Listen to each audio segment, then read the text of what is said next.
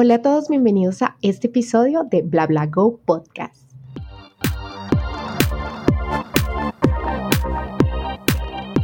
En este podcast encontrarás recomendaciones, anécdotas, experiencias y opiniones personales de productos y servicios. Sin más preámbulos, comencemos.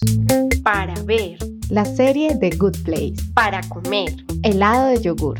Y bueno, comencemos con nuestro primer recomendado, la serie The Good Place.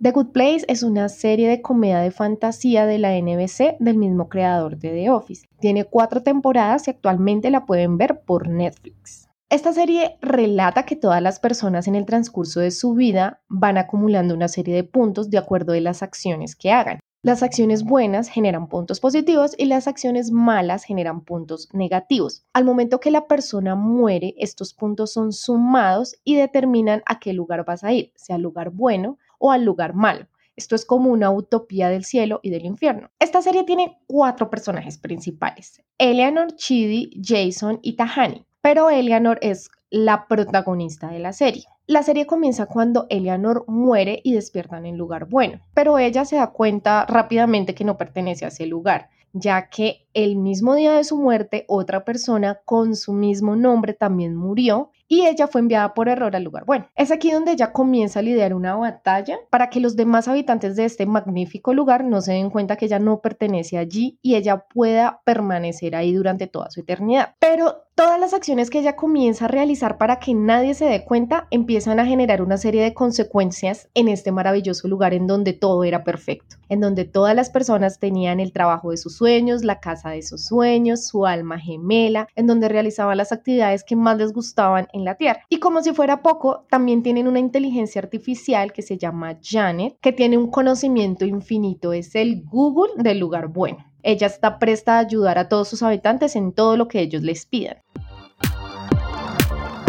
Eleanor es presentada con Chidi, quien es su alma gemela, aunque bueno, en realidad es el alma gemela de la Eleanor verdadera. Y Chidi comienza a ayudar a Eleanor a convertirse en una mejor persona para evitar su condena eterna y permitir pues que ella pueda permanecer en el lugar bueno. Chidi es un profesor apasionado por la filosofía moral y la ética, y por tal razón el hecho de ayudar a Eleanor hace que se vea envuelto en dilemas morales y comience a pasar por momentos muy difíciles para él. Bueno, el argumento principal de la serie es Chidi ayudando a Eleanor a convertirse en una mejor persona y ella evitando que las demás personas del lugar bueno se den cuenta que ella no pertenece ahí. Esta serie es una comedia, pero eso no significa que tú estés riéndote todo el tiempo. Tiene muchos tintes filosóficos, pero lo muestran de una manera muy real, con ejemplos de la vida cotidiana y muy fáciles de entender. Es hasta divertido aprender de esa manera de filosofía. El final de la primera temporada lleva a la serie a convertirse como surrealista y que en la segunda temporada los personajes estén en situaciones raras, extrañas, un poco locos, la verdad. Aunque esto a veces es divertido, también se torna un poco repetitivo. Pero al final de esta temporada, o sea, al inicio de la tercera, la serie toma un giro fantástico. Es aquí donde los personajes tienen la oportunidad de remediar cosas de su pasado. Es muy interesante. A mí en lo personal me gustó la tercera temporada, aunque en las críticas no fue una de las mejores temporadas. Y ya la cuarta temporada aparecen unos personajes que empiezan a hacerle la vida imposible a los protagonistas. A mí en lo personal el inicio de la cuarta temporada no me gustó mucho. Eh, habían situaciones divertidas, pero estos personajes nuevos ponen a prueba a los protagonistas, pero a veces hacen como que se trunquen y no puedan avanzar. Por eso no me gustó un poco, pero ya después tiene un giro que uno no se lo espera, es fantástico. El final de esta serie en realidad va a hacer que saques una lágrima, hace que tú quedes como con muchas conclusiones de tu vida, como que quedes pensando, si hoy fuera el día de tu muerte y hoy dejaras de existir, ¿tú estarías plenamente satisfecho con lo que hiciste? Si hiciste de verdad lo que querías y fuiste feliz al hacerlo. Y yo siento que deja como esa enseñanza de seguir sus sueños, de hacer las cosas que realmente a uno le gustan,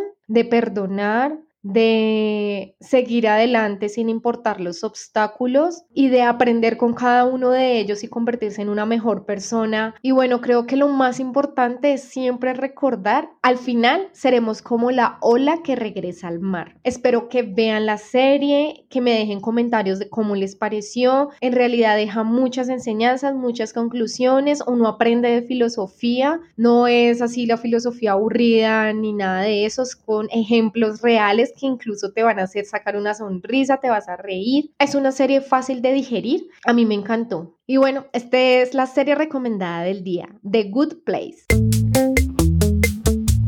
The Good Place está lleno de tiendas que ofrecen helado de yogur. Por eso quiero darles una alternativa casera para que disfruten mientras ven la serie de un rico helado. Para hacer este helado de yogur de frutos rojos se necesita un banano congelado, cinco fresas congeladas, cinco moras congeladas y cinco arándanos congelados. Ustedes pueden variar eh, los ingredientes a su gusto. Se necesita yogur griego o leche de vaca o leche vegetal. La cantidad de la leche es simplemente que cubra la totalidad de los ingredientes. Ingresan estos ingredientes a una licuadora y le agregan una cucharada de leche condensada o una cucharada de miel. La licúan y listo. Se le puede agregar toppings como granola, coco rallado, semillas de chía, almendras o simplemente comer solo. Es delicioso. Muchas gracias por compartir su tiempo y escuchar este episodio. Espero encontrarnos en una próxima oportunidad. Y no olviden seguir nuestras redes sociales, BlaBlaGo Podcast, en Facebook, Instagram y Twitter. Y si quieren ponerse en contacto, lo pueden hacer a través del correo blablagopodcast arroba gmail punto com. Hasta la próxima oportunidad.